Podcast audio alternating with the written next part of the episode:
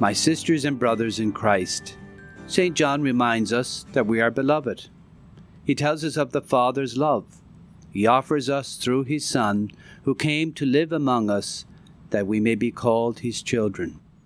He proclaims to us that we are holy. God honors us as sacred, through, with, and in Him.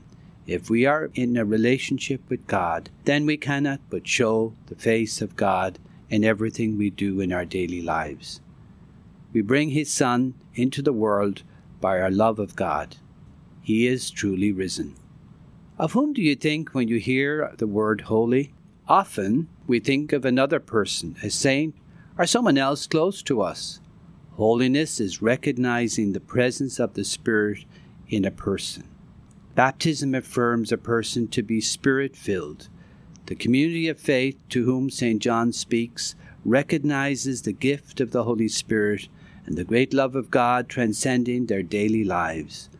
No matter the difficulties, crossroads, or uncertainties, when you hear the word holy, do you ever think of yourself?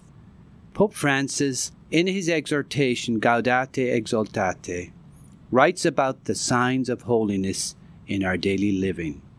The first of these signs is grounding in God who loves and sustains us. This source of inner strength enables us to persevere amid life's ups and downs, but also to endure hostility, betrayal, and failings on the part of others. If God is for us, who can be against us? We hear from Romans. This is the source of the peace found in the saints. Such inner strength makes it possible for us, in our fast paced, noisy, and aggressive world, to give witness of holiness through patience and constancy in doing good. It is a sign of the fidelity born of love, for those who put their faith in God can also be faithful to others. They do not desert others in bad times they accompany them in their anxieties and distress, even though doing so may not bring immediate satisfaction. Through our baptism, we are called to be holy all the days of our lives.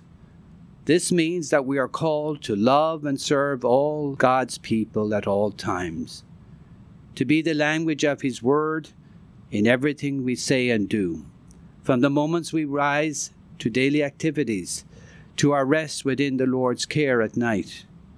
Jesus taught us how to be holy. He taught us how to pray in all matters.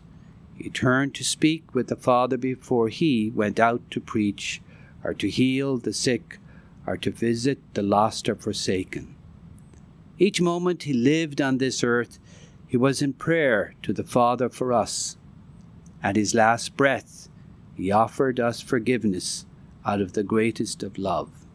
Jesus is familiar with the struggles of life. He leads us out of darkness with gentle kindness. Call yourself and others to holiness. Greet each other in the name of the Lord. See yourself and others for what you are, made with divine love. How fragrant might our daily living be incensed by that holiness. Extend a hand to someone who needs to be raised up. Send a text instead of a complaint Take a selfie of your smiling self and send it to a family member. Remember the dead with visitation and prayer.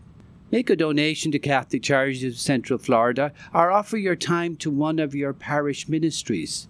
Call a parishioner whom you have not recently seen in the celebration of Mass. Pray for your enemies. All forms of prayer can be leaven to which Jesus compares the kingdom participate in the celebration of Mass, and receive the Holy Eucharist, the bread of life, the bread from heaven. Become who you receive. Beloved, we are God's children now. Let us go in peace, glorifying the Lord by our lives.